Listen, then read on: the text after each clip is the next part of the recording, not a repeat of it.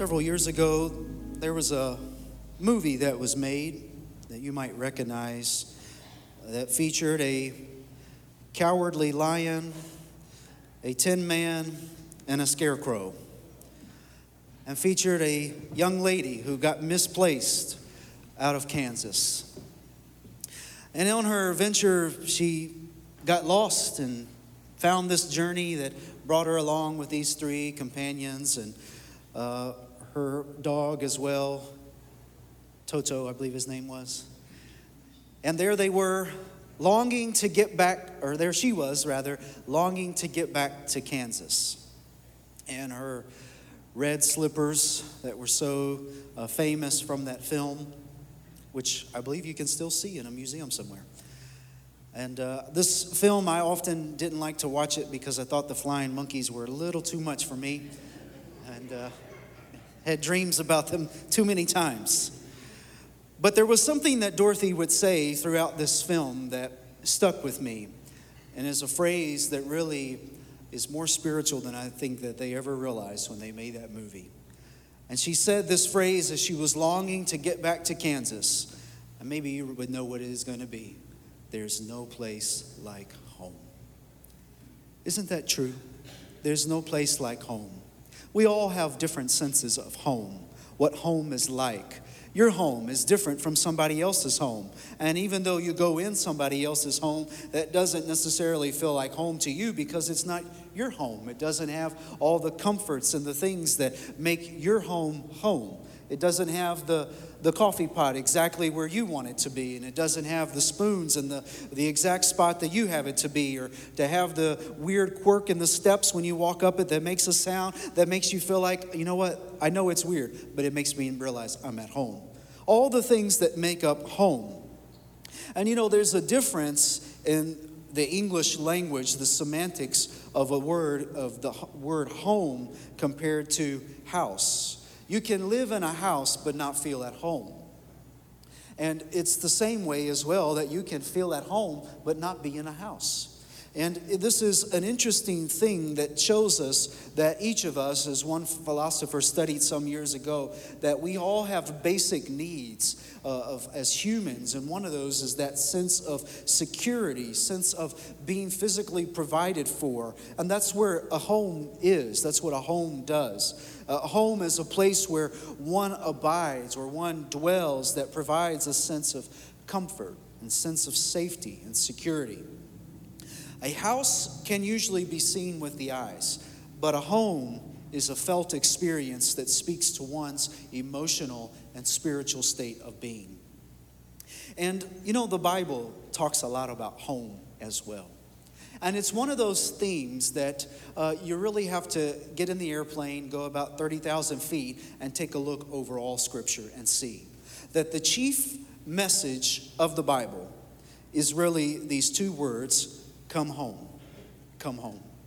You can almost go through every book of the Bible, and there is some type of message that is calling people to leave their sin, to leave their junk, and to come back home to the place where God's presence is.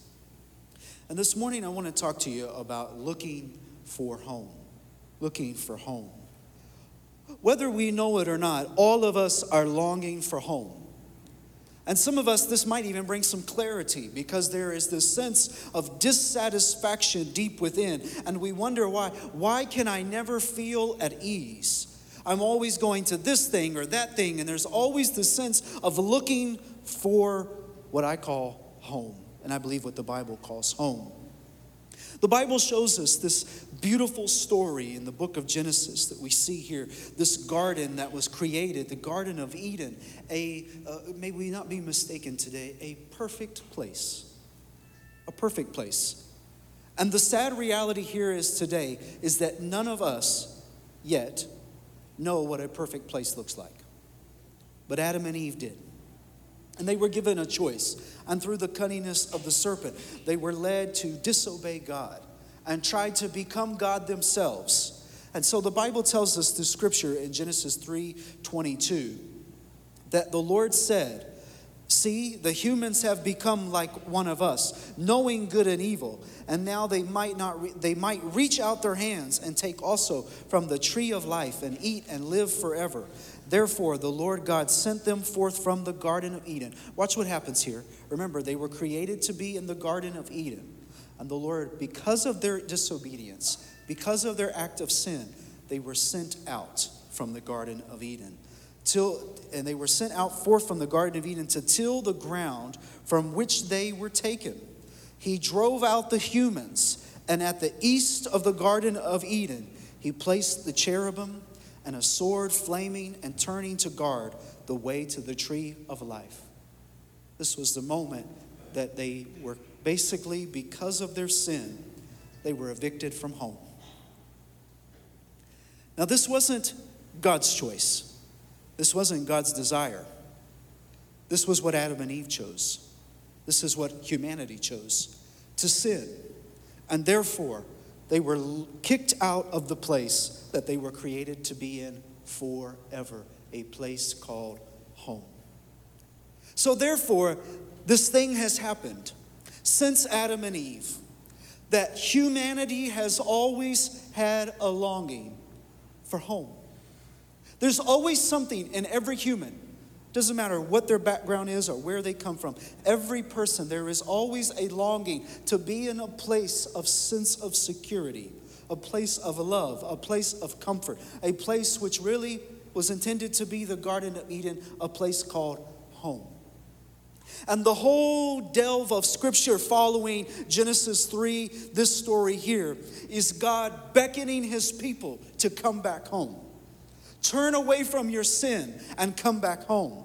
Immediately before this even happened and they were kicked out, a word was established that there's going to come one. His bruised heel is going to bruise your head, Satan. And he's going to make a way for these people to come back home again. And it's only through the blood of Jesus, the sacrificial death of Jesus, that we will soon commemorate on Good Friday. It is only through him and through his blood that the entrance was opened and made to every sinner who would turn from their sin and repent to come back home. That's the only way. There is no other way. Notice here that he put a cherubim and a sword flaming to guard the way to the tree of life because sin is not permitted in the perfect place it would no longer be perfect. Sin is no longer permitted in the place where God created to be this loving abound of relationship with Him. And the only way back into this place called home, as we see through the rest of Scripture, is through Jesus Christ. For Jesus Himself went on said, he's, notice here he says, guard the way to the tree of life. And Jesus would later say, I am the way. I am the way. So there's this thing inside of all of us that is looking to come back home, that there is no place like home. And we're going to go to look at our main text here this morning in Revelation chapter 21. And this is an interesting text to look at when we're talking about home because here we go look at the very beginning of Scripture, and now we're going and looking at almost the end of all things, the culmination of all things. And I know it's not often that you hear text preached from Revelation, and one of the great tragedies of the the mystery around Revelation and the discussions around Revelation is it has caused us to be more skeptical of the Word of God than embracing the promises that Revelation gives us. And that is what you're going to see today is that there are wonderful promises for you and I, especially about this place called home. And while there are many debates and discussions about how things are going to unfold and all of that, that is not what John was intending to do, was to give us some type of code to try to decode so that we could understand. What he was trying to do was to speak to believers who were stuck in persecuted times and a mess and give them a sense of hope again. That there is a place called home that was made for you and I. And so we're going to read this morning in Revelation 21, verse 1. He says, John speaking, this is after all the events in Revelation have happened. He says, I saw a new heaven and a new earth. For the first heaven and the first earth had passed away, and the sea was no more. This is that uh, wonderful promise that we see that we're about to read, where heaven is now coming down to earth, and what is called in Scripture the New Jerusalem. The earth has been renovated, has been purified, and now heaven is coming down to earth. It is the physical manifestation of what Jesus taught us to pray. Let your will be done on earth as it is in heaven. And here John is witnessing just that. And he says, I saw the holy city, the, uh, take note here, he doesn't say the old Jerusalem, he says the new Jerusalem. And for the people who were listening to this, Jerusalem, remember, was home. Was the place that they had been kicked out of. It was the place because of persecution. The Bible says that we see at the church of Antioch and many others, they were scattered all over the earth. And so Jerusalem is the picture of home. It's the picture of where my address is supposed to be. Coming down of heaven from God, prepared as a bride adorned for her husband. And I heard a loud voice from the throne saying, Watch this. See, uh, this is just, this has become just one of my most favorite verses in all of Scripture in the past six months. I have just dwelled upon this, thought about this so much, and it has given me such hope, and I hope it will you today. See, the home of God is among mortals, and he will dwell with them, and they will be his peoples and God Himself will be with them and be their God. And here's that wonderful promise we love to quote He will wipe every tear from their eyes. Death will be no more. Mourning and crying and pain will be no more. And for the first things have passed away. What a wonderful thought to think about the home of God. The home of God. The home that is John tells us that there's going to come a day where the New Jerusalem is going to come down, a place where all believers will dwell with God and God will be with his peoples, and it will be the crowning reunion of all of our lives. But we see something more here as we look into this a little deeper that when you consider the greater scope of Scripture, you always get the picture when you go back to the Old Testament and when you see this picture of the temple the temple was always the place where God's presence would come and dwell in that place, that God's presence would descend and fill the temple. But we see here that when John describes the New Jerusalem, something interesting happens. He doesn't talk about a temple anymore. As a matter of fact, the Bible tells us later on in Revelation 21 and 22, he says, I saw no temple in the city. Why is that? For its temple is the Lord God the Almighty and the Lamb. At the time of this writing, John was writing. Remember, we talked about this a couple weeks ago. At this time, that John was writing in a time of persecution, in a time of when the temple had been desecrated by the Romans, in a time where the temple had become a publical, a public spectacle of the ridicule of Jerusalem because of how it had been desecrated, because of how it had been abused by outsiders and insiders. So no longer was there to be a temple. Now John was giving them this picture of what he saw. There's no temple there. Why? because God Himself is the temple, that God's presence is the place where God's people will dwell and live forevermore. It is the reminder that we see today that John's descriptions of the home of God are the reassurances that the early believers needed and inspired them to persevere, not to persevere for the fallen temple, but to persevere for the presence of God, which is God's home. The city does not need a temple because the city itself is full of God's presence. And John understood that principle, and his vision was not intended to be understood through faulty earthly comparisons, but the, through the excitement of the establishment of something fresh, new, and marked by God's presence himself, a place called home. We see here that home in the New Jerusalem is not just a city. We see that it's not just a place with just, you can read about it in Revelation 21. Wonderful spectacles. Our eyes can't even comprehend the type of things that John's writing. But we see nonetheless that the thing that really makes the New Jerusalem home is God's presence. God's presence is home. This is why when people talk about with coming to the faith, or they talk about coming and being among the believers, and they gather in churches, I often hear phrases like, I just feel at home. I just feel like I'm right where I'm supposed to be. That's not an accident. As a matter of fact, that's biblical because we feel at home in God's presence because that is where we were intended to be forevermore. And the New Jerusalem is really just the truth, is just a statement of a truth that God is calling us to his presence, calling us to come home to himself, calling us to dwell in that beautiful place that is his presence, looking for home. This is why people run here and there and everywhere, trying to find and fulfill the satisfactory needs of their soul. But there is no satisfactory satisfaction for our soul other than God's presence Himself.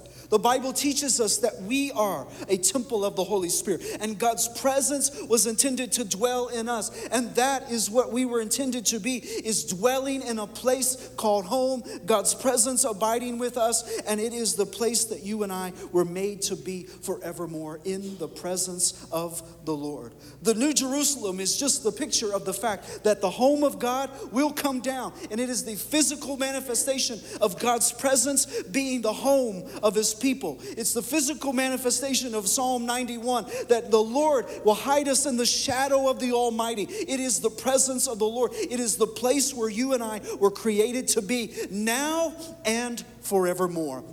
And there is no place like it. There's no place like it.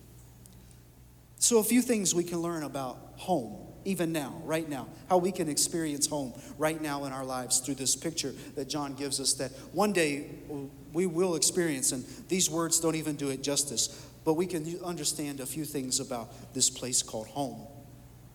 The Bible says that when he talked about, when he just saw this place called home, the home of God coming down to uh, earth, he said, And I saw the holy city coming down out of heaven from God, prepared as a bride adorned for her husband. And I saw in the, a voice from the throne said, The home of God is among mortals, and he will dwell with them. You know what makes home feel like home? Is really, this is like the chief thing that makes home feel like home, and that's love. We feel at home when we are in a place where we feel loved. And that's, that's true of all of our homes, that home makes us feel comfortable there because we know that we're welcome there by our family members. We're welcome there by those who are gathered in our home, that it's love being reciprocated. It's love being given and it's love being reciprocated. And this is the same truth about the presence of God, that home is the presence of God and it is a place of love. It's a place of love. We will discover all of us here today, wherever you're longing and looking for in life, can I encourage you this morning that you will discover your true place of belonging, the true place of feeling loved in God's presence. There are so many people in our world who are chasing after the sense of love. They just want to feel love. They go to this thing and that thing. If it's not this this substance, it's this relationship. If it's not this relationship, it's this other bad habit. If it's not that, it's another. And it's always trying to find the satisfaction of feeling loved. But we see once again in Genesis 3 that the place where Adam and Eve found their best life was before they were cast out of the garden. It was in the place where God's presence was among them, walking through the garden, a place of love. God wants you to experience His love. God's love is not just something to talk about, God's love is meant to be experienced. If love was only meant to be talked about, but never meant to be experienced, then how would we ever know that we are loved? And that is what the Bible shows us that yes, we know, for God sent His Son because God loved us, God so loved the world that God sent his son. But there is also the sense of you've experienced the love of God, washing away sins and new life coming in. And it's a place of being accepted. That once you were cast out, once you were no longer accepted, but now there's a place of welcoming the sinner who turns from their sins and comes back home. And God calls that place home. And it's a place of God affirming his love over our lives. The New Jerusalem is God's home because it is the place where the bride and the groom shall live together forevermore. The bride being the church and the groom being Jesus Christ. And it is God's home because God desires the people and the people desire God. It's love, it's love in action. It's love at work. And it is the perfect description of what happens, of the picture of the now, even the church at work on the earth. It's the picture of people coming in from all walks of life to the family of God, being welcomed from whatever background there is, and there's love being given. There's love being, uh, being pushed out to a people that we don't even know, strangers. But it's the picture of the home of God that you might have been a stranger, but in God's presence you are welcome, and it is a place of love. The second thing we see about the, the home of God is that it is a place of life. The climax of John's writing on the New Jerusalem and God's home is the fact that He will dwell with them. He will dwell with them. The Bible also goes on to tell us in Psalms that at his right hand are pleasures forevermore. You can go on and on and read about the promises of what it means to be in the presence of God. And this is the picture of John encouraging the church because remember, John is talking to a church that is going through difficult times. They're being persecuted. And so, what is happening day after day in their lives? There is mourning, there are tears, there is sorrow. Our brother has just passed away. Stephen was just stoned.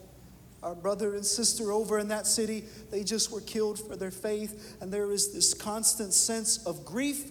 Although there is perseverance, there is a sense of grief and so when John is beginning to proclaim about God's home and about people being welcome there and about the fact that it's a place where there will no longer be tears, there will no longer be death, there will no longer be crying and pain. It's the reminder that God's home is a place of life. And all of the tragedies of mankind because of sin are no longer permitted there because God's presence is there. It is the reminder to the, the church that is during the strong hand of Rome that God's presence is the thing to strive for, that in His presence is life and fullness forevermore for you and I. And the possibilities of what it meant for these early believers that there was going to be the absence of sorrow, pain, and crying made the New Jerusalem, made heaven, made God's presence a place to long for. It wasn't just something that was a fairy tale to them, it was something that John gave to them because now it was their hope that one day we're going to make it to a place that there is no longer any of that there. I'm not going to have to worry about is so and so going to be killed for their faith. It is going to be the fulfillment of life, it is going to be the place of life. Death will no longer have dominion there, God's presence will there, and it is a place of life. And it is true even so now that where God's presence is, there is life. Where God's presence comes, there is the bringing up from what was dead to make it alive once again. And that is the beautiful fact of the resurrection of Jesus that we're going to celebrate in a few weeks is that the resurrection of Jesus gives us the hope that dead things can come back to life. That God that things that were destructed by sin can once again be restored through God's creative restoration power through Jesus' death and resurrection. And it is the message of hope that there is hope for you and I that death does not have the final word, grief does not have the final word, but Jesus' presence, God's presence is home. The place dedicated for you and I. And even so, now it is true that God's presence is love and God's presence is life designed to fill our lives, the Holy Spirit working through us, designing to help us to love others, designing us to regenerate us into new life. It is God's presence at work, even so now. God's presence is a place of love and life, and it's home. It's home. Nobody wants to go a home where there's, there's death. That's not what God has designed. A home is a sense of security, a sense of comfort, and that is what God's presence has be. The New Jerusalem is the, is the home of God, and the presence of God is the home of the believers. Your home in God's presence. It was the message to Adam and Eve You're outside of God's presence. You're no longer at home. Please come back home. It was the message to the wandering Israelites through the desert. You have, you have disobeyed God. You have gone off at your own sin. Please come back home. So God even went to great lengths to say, you know what? We'll establish a tabernacle here where I'm going to let my presence come in. It's going to be a picture of the Garden of Eden. There's going to be walls around it, and only so many are permitted to go inside. But it's a reminder my presence will come down. My presence will come down and be with you. Come home, come back come make things right once again. It was the picture of the prophets to return to the presence of the Lord. It was the picture of Jesus and John the Baptist proclaiming, repent, repent and turn, for the kingdom of God is at hand. It was the message to all of us today to come home. It was the message of Jesus, and he would bring all of this really to a beautiful picture in Luke chapter 15 as the musicians come. Luke 15 tells us the story about a, a son who, like Adam and Eve, was given a great wealth of possessions, was given a place to live in, a place where everything was handed to him. Everything was there. Everything was right there for him, just like Adam and Eve. But he made a decision, like Adam and Eve, to leave home, to take all that he had been given and abused it, neglected it, squandered it, ended up living in the muck of sin. Uh, figured literally with pigs. But the story didn't end there. The story didn't end there. Jesus kept proclaiming and tell them, but he decided that when he came to his senses, that he had to, watch what the Bible says, he had to go back where? Home. And as he made his journey back home, the Bible says that he saw his father running to him. And what did his father do? It wasn't, shame on you, get out of here. No, it was, bring him a robe, bring him a ring, throw a feast for him. We're to show him this is a place of love and a place of life. And the one who had left the presence of God, who had left home, who had left the presence of his father, guess what happened? He was welcomed back. He repented. He was welcomed back to come home. And it's the picture of the story of the prodigal son. It's the picture of this. Yes, it's the picture that all sinners are welcome to come back through repentance through Jesus Christ. But it's the picture as well that home, God's presence, is where we were meant to be all along. You can go and live whatever life you want to live. God gives you that privilege. You can choose whatever life you want to live. God's not going to stop you from that just like the father didn't stop that son. He gave him, gave him all his wealth, handed it over to him. Go ahead, yours, whatever you want to do. God gives us the, all that privilege. But there has to come a point where we realize am, am I home in God's presence or am I home in sin? And we know sin is no home to live in, it's destruction. But home is God's presence where we were meant to be all along.